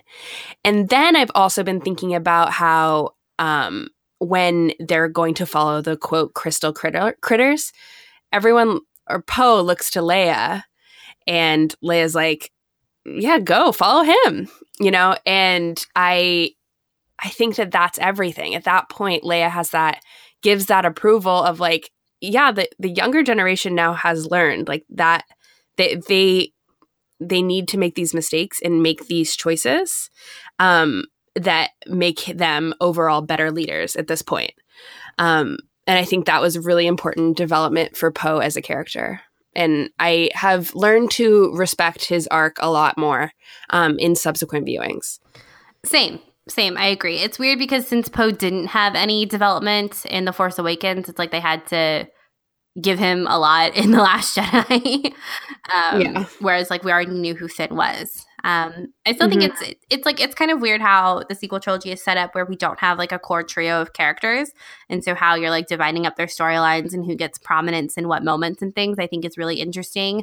Um, how they're making those choices outside of Kylo and Rey, you know, between particularly between Finn and Poe now, and and now Rose too, going into Episode Nine. Um, I I love Finn's storyline. Um, I love all of the little moments of it between The Force Awakens and The Last Jedi. Um, the one I always go back to in The Force Awakens is when they're um, in Maz Kanata's cantina and he's about to leave and Rey comes back to him and is like, don't leave. And, and he's talking about how he finally tells her he was a stormtrooper. And he's like, I ran straight into you and you looked at me like no one ever had before. And it really cements like just how much Rey means to him and how bonded they are in Mhm. such a short period of time. But then I, I and like in Force Awakens, you're like, yes, like Finn came back for her, and like that's so important for Rey. Um, but then going to the Last Jedi, it's like for as much as that relationship means to Finn, it can't be the thing that defines him, and he can't put Rey above the galaxy, uh, above the Resistance as Mhm. much as he wants to. And I think my favorite moment of Finn in the Last Jedi is when he gives the beacon to Poe um, in order for him Right. and Rose to go get the Master Code Breaker because it's like him relinquishing that control and that connection to her, and you know how hard that is for him. Totally. And the camera kind of lingers on that shot too. And you're supposed to be like, oh my gosh, like there's a transfer of emotion right Mhm. here. and, and Um, Poe realizes realizes it too. He takes it, and you know that he knows what Finn is giving him. Exactly. And it's it's great. I have really learned to not learned. I, I respected it from the beginning, but I really have grown to love the Finn and Rose storyline. And Finn's whole arc is just really remarkable. And um, I'm really, really, really excited to see where they take his character in episode nine because it's it can only go up from Mhm. here because Finn has completely cemented himself in the resistance slash rebellion and he knows what he's fighting for now. Yep. And he has a core group of friends and it's really exciting. Squad. Squad. Yeah, I think Yeah, Poe, exactly. Poe's gonna take the Leia role, and uh, Finn's gonna be the reckless one in Episode Nine, and more reckless. I'm I'm really excited for Finn and Rey in Episode Nine. because I Same. think there's going to be a lot of tension, as we've said before, about everything that happened in the Last Jedi, and Finn being like, "WTF? What do you mean? Who who's Ben Solo?" Yeah, exactly. so I'm excited for that. Good question. also I, I just like remembered um when you were talking i just realized like another sad moment when you realize that like at that point when finn is leaving um maz's castle um she's like don't go rey's like don't go don't go and it's like it's now now we know that her parents like left her and Oh, abandoned no. her. It's like it's another one of those situations where it's like Oh, just like the bb8 situation where it's like she I know it's like all these different pieces now break my heart so much more where you can definitely infer that when you were watching it before and be like oh um she doesn't want him to leave because she was so alone before. It's the same thing but now it's So like oh my gosh her parents yeah and I, I love that about the And last she Jedi. probably said the same thing to her parents, like, "Please don't go," and they left. yeah well she did she said don't go come back Ah. yeah Star Wars is tragedy. Scratch it off on your Sky Talkers bingo. Yeah. Okay. Then the last question in this section is from Jim. How awesome was Lieutenant Tallie? She's by far my favorite minor character now. I personally think The Last Jedi had some of the best minor characters in the whole saga, like Tallie, Paige, Canady, and Connix. Fully agree. Love all the new ca- the side characters. Love them. Love Connix.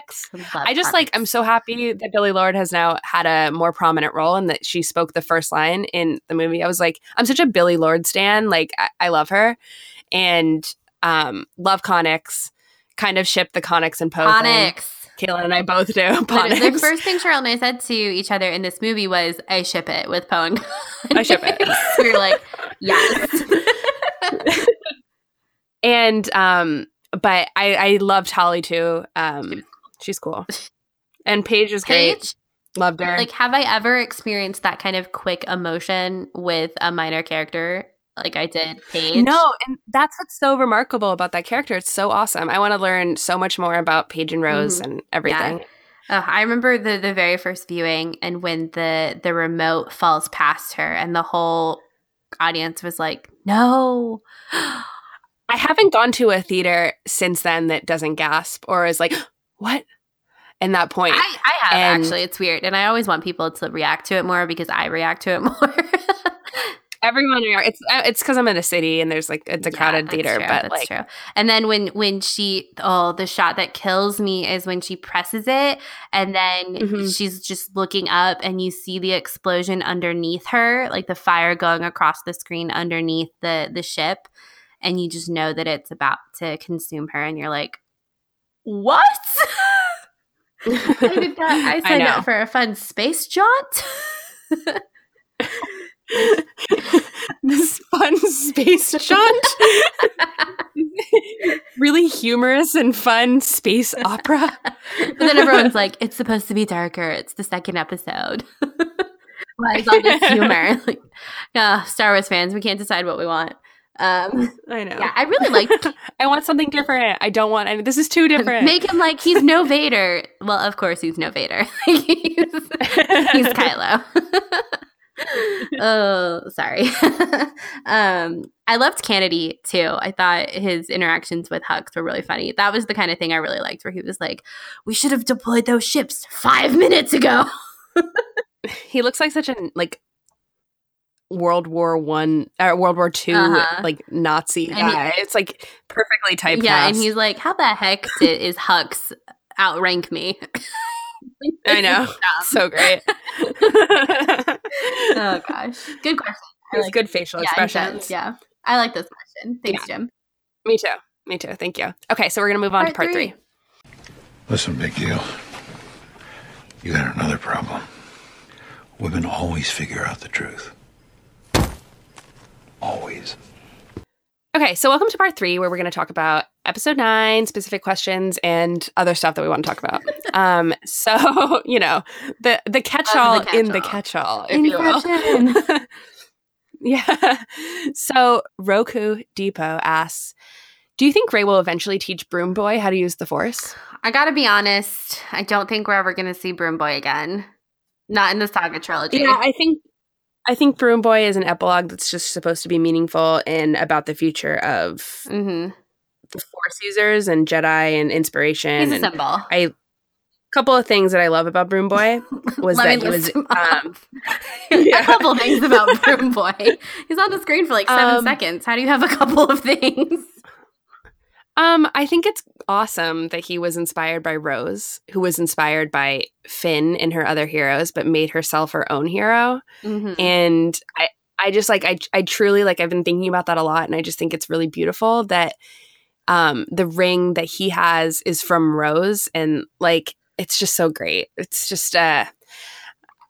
Anyway, Broom Boy's an epilogue, and I feel like um the we're never going to see him again, but we could see some sort of like quote new Jedi Order situation um that is started or like a training situation. Like I don't know anything about episode 9, but I do think that like maybe it's a hint towards like the future of the Force users.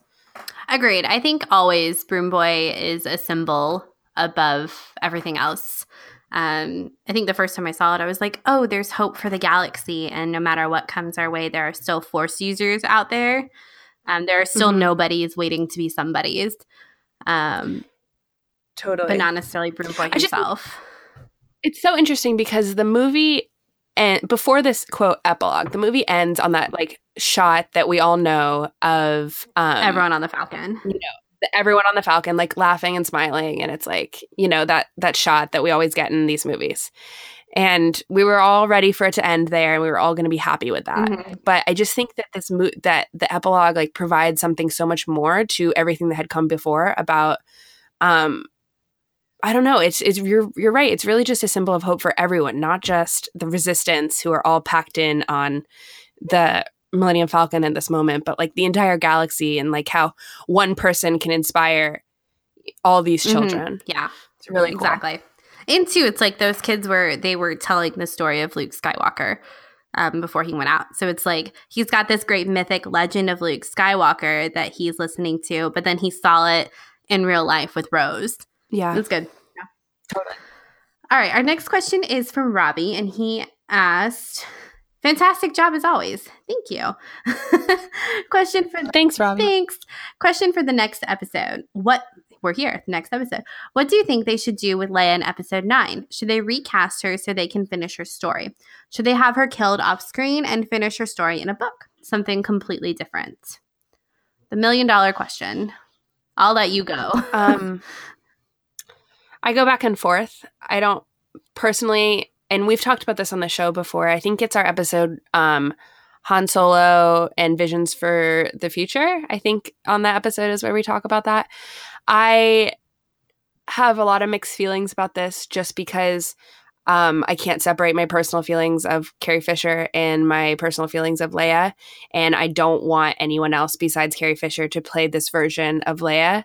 Um, and I think that if they can do it in a satisfying way, and I kind of trust Lucasfilm to do it in a satisfying way, um, either she's just off screen or we have some emotional scene in the beginning. Um, I- don't know. I really don't know how I feel about it all. I really go back and forth every day where I'm like, yes, recast our Leia story is so important to so many people, including myself, that it needs to carry on. And it's really, Leia deserves to have a reunion with her son, and I want to see that on screen.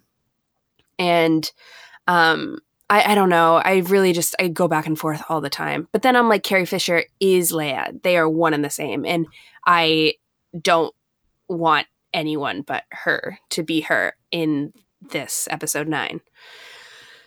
Yeah, that's kind of my thought, and which isn't really a good thought. I've just been thinking my way through it recently. Yeah, I agree too. I agree too. It's like if if they if Carrie if they're not having any Leia, if they're not recasting, I want Leia's death on screen. Um or like for it to like for it to open at her funeral procession or something like that. I don't want it where like Leia is just like off somewhere on another planet.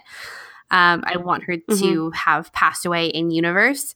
Um, I don't even know if I would want that explored in a book necessarily because I don't know. Again, like Star Wars is first and foremost a film ser- franchise, and so for like someone as important as Leia, it's like I don't know. I want it on screen if it's going to happen. Um, right. And like selfishly, I don't want it recast. Um, for all of the reasons Charlotte said. The thing I keep reminding myself is that like there is no good answer to this. I'm going to be upset no matter what they do because it just like it sucks that we have to have these conversations. Um so I don't think I have any definitive opinion because I don't want to have an opinion on it because it just makes me sad. And I know that's a bad answer, but welcome to my life. yeah. No, I totally. I mean, I'm on the same page. So, like, I, t- I completely agree. I don't really know how I feel. I just want them to do right by Leia's character. Um, if Lucasfilm and Carrie Fisher's family think that recasting is an okay option, but correct me if I'm wrong. I feel like Kathleen Kennedy said Leia is not going to be in episode nine, or Carrie is not going to be in episode nine. So I, maybe that d- doesn't really solve anything, but I've kind of resolved the fact that Leia, her character, isn't going to be a huge part of the next movie. Don't save your female characters for the last movie. I know, seriously. Like, don't like. Okay, moving on because it just makes me sad. Um, Jeffrey asks, "What direction do you think JJ will take us in episode nine? Redemption. Hope so. Quietly and then louder. Redemption. he planted those seeds in the Force Awakens, and he will water those plants. you will see them sprout. Well, the thing I don't think- sprouted in the Last Jedi, so they're about to bloom in Episode Nine. He's just gonna water them. He's just gonna water them with a magic potion, and it's gonna be um, but I don't think it's gonna be that weird anymore. yeah. Um, I think that we got our weird Star Wars episode, and I hope that they continue to push the Force boundaries. But yeah, I wonder what new kind of force power we'll see if we'll see another similar one like Luke's astral projection. Because that would I mean, fun. no predictions because I didn't even predict that. I didn't even know that was a thing. Same, so- but apparently it has been. If you saw Rian's Twitter, Rian's- from Yeah, exactly. the, the Book of the Jedi. so funny. That was so funny. Yeah, I think um I think it's gonna be very character driven again. I think we'll probably have a little bit more of resistance versus first order. I think probably more time will pass in episode nine, and not not even in regards to a time jump, but I think we'll have more physical days in episode nine.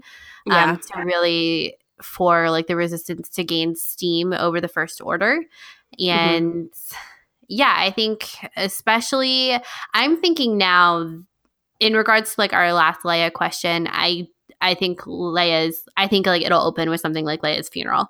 Um so I, I do think they'll get that out of the way in the beginning. And so it's really gonna be a focus on Kylo and Rey. Like they're really gonna be our main characters in this film. And then Hux, Rose, Finn, and Poe are gonna be our like Secondary. main secondary characters. Um, and Yeah. they're they're going to be like pushing the resistance in first order storyline again, like they were in this past movie. But everything it, like it comes down to the decisions that Rey and Kylo make for Mhm. how the galaxy is left. I think at the end of episode nine. Yeah, Emma um, Knight on Twitter talked about how she wants to see Finn kind of lead a like a rebellion um, and like liberate the stormtroopers. Um, and I feel like those seeds were definitely planted in the Force Awakens. That I I now I want that so much for Finn's character. I want him to have that like you can leave this terrible place like come with me you're not terrible people i think it would just like actually underscore all the themes that we love about star wars Mm-hmm. um so i i'm so into it and i think it would be a really good development for finn's character so Mhm. good thoughts emma um okay so the next question is from david do you think phasma will have a role in episode 9 no, No. softly at first and then louder. No. um i think her story's done um yeah, i love gwendoline christie but I know. The thing is, I'm really gonna miss Gwendoline Christie from press tours on episode nine. I, I just think it's over. If they keep bringing her back, it's like Looney Tunes, like Scooby Doo. Like, okay. Yeah, yeah. Uh, yeah, no, I think we're done with Phasma, which is a shame, but also not a shame because she was never really a prominent character to begin with. Um, Gwendoline Christie was a prominent actress, and the response to Phasma was prominent, but she, in and of herself, was never a prominent character.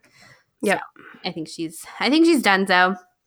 And I think that if she comes back, it does lessen that great moment we get in this movie where Finn kind of overcomes like her his former captain, right? And mm-hmm. um and then he says rebel scum and it's like the best line ever. Although it would so, be funny in episode 9 for her to show up and be like FN2187 and Finn would be like, "Wait a wait a second.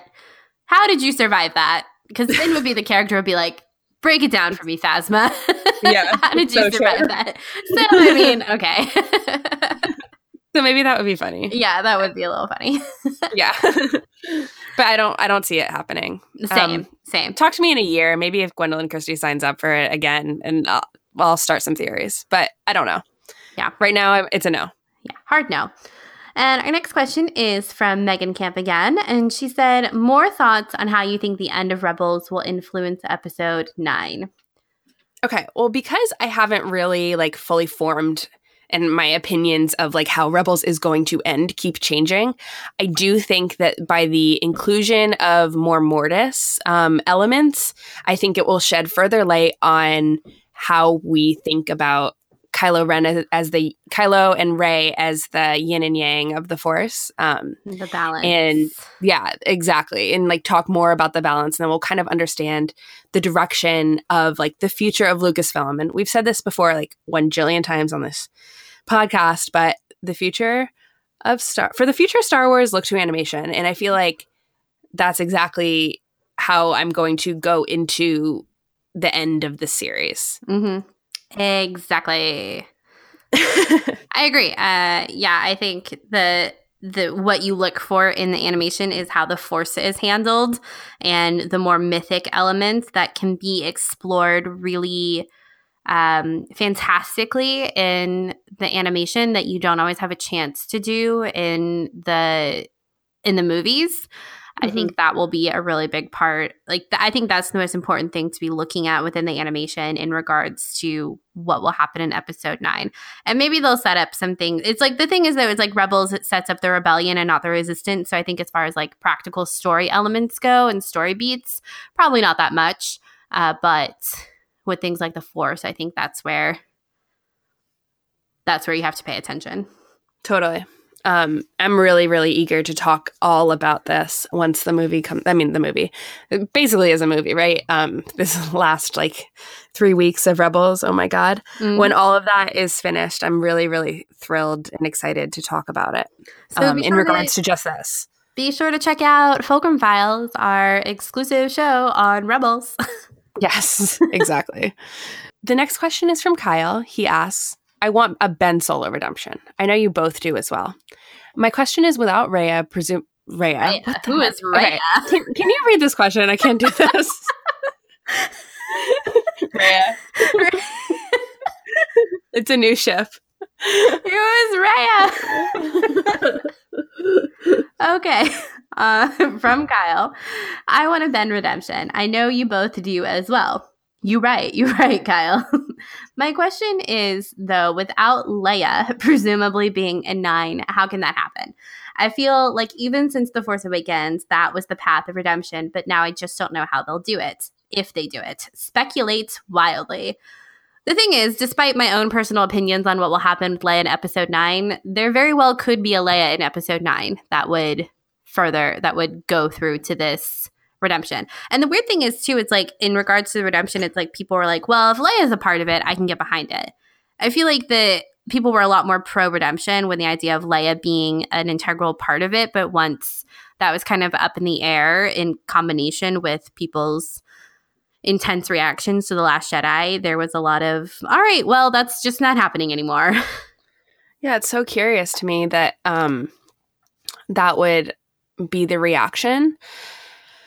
I think that it further underscores how all these different things that happen in Ben Solo slash Kylo Ren's life um, will kind of he will have like a, a come to Jesus moment. Mhm. Um, and it's not going to be because of one person, but all these different little actions. Mhm. Um, and I think that that is the pathway. And I don't necessarily think that Leia in episode nine or out of episode nine really makes that big of a difference on it. If Leia dies in episode nine, then obviously that is going to have a big effect on Kylo Ren, especially from what we just saw when he struggled with the trigger to kill his mom, right? Mhm. Um, I feel like that we're going to see. I mean, clearly he has like a, a very he has a strong attachment to his mother. They have they sh- even shared a force bond. We saw that happen. Um, so obviously, I feel like that her character will be a part of his redemptive path, whether or not he's she's actually in the film. I feel like her presence will be in Mhm. the film. Yeah, exactly. I completely agree. I also think that they're, it sounds almost sacrilegious to say, but they're almost in um, a good place to further underscore how we're all responsible for our own choices, um, which kind of goes in line with what you were saying. Like, it's not, it's not because of any one person that Kylo will make a return to Ben Solo. It's a combination of things, but it's also ultimately his choice. Mhm. And he has to make that choice in order for it to be genuine and to be true, I think. Um, and I guess you, you might have run the risk of that not have being the case if Leia was the main fulcrum for his redemption in episode nine. Yep.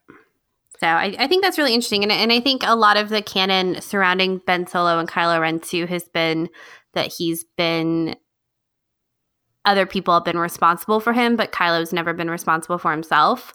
Not completely. And uh, and of course, like Kylo is responsible for his actions. We all know that too. But he's had Snoke in his mind since he was a kid. He was at the temple, like he has too much Vader in him. He has too much Han in him. He has too much Snoke in him. Like he was never allowed to be Ben Solo. And I think in Mhm. this moment, he's starting to figure out what that means. And I think that moment with Leia, his relationship with Rey, have Raya have all like opened up, have like shown him what his life could be like, and that there is that he isn't completely Kylo Ren as much as in the Force Awakens he wanted to be. He's not. Of course. I mean, you see that by the fact that he even responds to this name now. I mean, that's uh, they they focus the camera on him like reacting to that name in a way that in the past movie he's what does he say that uh, your son is dead Yeah, he was Um, weak, so I destroyed him. destroyed him And yeah oh that's not true so like sorry kylo you're not that cool My favorite is when he's talking to Snoke and he's like, "You have too much Han Solo," in him he's like, "I killed Han Solo. I didn't Solo. hesitate." And it's like, mm, "You did. you did hesitate dude and and then snoke's like mm, you hesitated." the deeds split you to the bone yeah, but it's so interesting that moment when Rey calls him Ben, and it's like this moment of recognition, like, oh, that's me. yeah I don't know. It's it's very poignant, I think, and very deliberate. So I think I think we'll see it again. Totally. Um, okay. So Eve's question is Hey, Eve. She says, Would love to hear a Skytalker's hot take on all the hot takes, but seriously. So I thought this was actually really interesting because it is so weird the culture right now of being a Star Wars fan and like being in fandom and how everyone has to have the hottest take. And if you don't have the hottest take, then you know, you're not like a super woke Star Wars fan and you're not like, I just think it's really interesting where it's just like, oh my God, let's just all enjoy what we like about these movies. And we don't have to keep one up, one upping each other about these different things that are just like the Mhm. coolest things that we discover from Star Wars. Like, Yeah. we don't need all these super hot takes. Yeah, that's your hot take to not with the hot takes. Yeah, my hot take is forget the hot takes. Hot takes are lame. Let's think- just talk about what we love. My hot take is the same and like be nice. Same. That's my super hot take because it's just like be kind, rewind, delete that tweet if it's mean. yep. Agreed. and uh, I think that's a big thing I've learned in the past couple of weeks too. It's like I don't have to respond to everything, and uh, if people don't agree with me and like want that to define my relationship with them is my like love of Kylo Ren or Reylo. that's fine, I guess. I mean, I thought I was more than a Star Wars opinion, but if I'm not to you, I guess that's fine. True. and uh, I, I, I'll go talk to someone else. Um, And I don't need to respond to everything on Twitter. And I'm done feeling sad about people being mean to me over my Star Wars opinions. So that's my hot take. My hot take That's, is that is a steaming hot take. that the steaming hot take is I'm done responding, but I also I guess in a way too, part of it's it's really if I've had a little wine. I'm gonna be honest. I'm like, I'm just gonna, the thing is, it's like if I start responding to things, it's like you know I've had a little wine because I'm like, listen, let me woke you, which is bad, but it's like before I would have been like, I, I don't think I could respond. Like they they're not gonna agree with my opinion, but now I'm like, listen, you don't have to agree with it, but I'm gonna say it. but I'm not gonna be mean about it. So Yeah. I hope I'm not mean about it anyway. I try not to be mean about it. Me I try too. to be uh, nice because And honestly, I want to be called out if, or like, send me a Yeah. DM if I'm being mean. I, I want to Mhm. know oh because yeah, I, I, I don't, I don't want to be someone who over who steps over these fandom lines, um, and hurts someone's feelings and uh, ever. I really don't about Mhm. the discourse or anything. It's just not worth it. And yeah, agreed. I I genuinely like my little bubble that I live in on Twitter with uh, these people, and I don't I don't ever want to offend any of them. Mhm. So Same. It's a, that's how I feel. Yeah, it's a weird mixture of wanting to just like disengage when I need to, but also being confident in my Star Wars opinions and not feeling like I can't share them and Yeah. like voice my opinion on a thread. I think it's a really it's it it can be tricky. So, yeah, I've agreed with Charlotte. If if ever I say anything on Twitter that you're like that was kind of stepping a line, tell me because I promise I probably didn't mean to do it and I apologize. so, Yeah, agreed. Okay, so I think this is our last question. whoa. Brian Bailey asks, "Did you buy into Poe being the next leader of the rebellion?" Um, the Leia of the sequel trilogy. Will he be able to jump into a starfighter and blow something up ever again? Um, yeah, I do think he's going to be the next leader of the rebellion slash resistance. What are we Mhm. calling it these days? so Freedom Um, fighters. yeah, right. The I do think that he's going to be able to jump into a starfighter and blow stuff up again. I think that that's like what he loves to do, but I think that he will kind of take his lessons that he learned in the Last Jedi into heart this time and realize that there's a lot more to risk than just getting into a starfighter and blowing something up. Yeah, completely agree. I think he'll definitely be the the leader. I think that baton was already being passed before the death of Carrie Fisher when Leia was like, "Why are you looking at me? Follow him." Yeah, exactly. Pretty explicit of he's your leader now. Go in peace. Yeah. Uh, yeah, I think he will still be like. I think he'll be much more. I don't think he's. What's going to be weird is seeing uh Poe like in the control room managing everything like Leia did. Um, and I Mhm. wonder if there'll be a scene where he's like, "Screw this! Like, Connix, you're in charge. I'm going out there. Like, I got to go save our guys." And like, I feel like that that will happen. yeah, and like hops in a hops in a starfighter to blow stuff up. So And I feel like he will, that might be the end of the movie where it's like he kind of does what he does best to Mhm. for like the good of everyone else. And it's not like that wasn't how it was before, but it will be the right choice at And- that time, yeah. executed right the right way at this point. hmm Yep. Exactly. Okay, well, is there anything else that you wanted to talk about? I don't think so. I feel like we've covered so much. I know. we've It's kind of an emotional episode. yeah, a lot of reading, a lot of a lot of emotions, a lot of Yeah. hot takes. on the hot takes. Of hot takes on the hot takes and just like regular hot takes, I guess. So Yeah. I don't know. Um, I hope you guys liked this episode. If you did, you know what to do. Drop us a line on Twitter, email, leave us a five star review on iTunes if you liked it. and uh, let us know what you thought. And we're getting excited because solo trailer coming up and Fulcrum Files. So be on the lookout for that. And thank you guys so much for being a part of our Last Jedi coverage. It has been for all of the like sad moments on Twitter or in like wrestling through emotions about Kylo and Rey and Luke. Um, this has seriously been so fun to be going through this journey with all of you guys. So thank you so mm-hmm. much for being a part of our little Skytalkers bubble. And of course, like this isn't the last time we're going to be talking about this. Yeah, movie. it's like we're signing off. No more. Okay, bye. The novelization comes out in March. You know where we're going to be back at this microphone talking about that novelization. so you get a little bit of a reprieve. yeah, if if you if you're like two weeks. yeah, so like like not that long. yeah. All right. Well, enjoy it. anyway, but basically, love this movie and I'm excited to talk about it for a while. And this isn't the end. Um, and I just want to say a quick thank you to our awesome patrons. You guys are amazing. And if you ever want to join our Patreon community, um, we are patreon.com slash skytalkers, I think. And just so you guys know, we just added a $3 tier to our Patreon page. So um, on our tiers, $3 and up, you can listen to all of our monthly bonus episodes. And for January, our bonus episode was all about trailers in Star Wars. And was there or was there not any misdirection from The Force Awakens? Awakens and The Last Jedi promo material.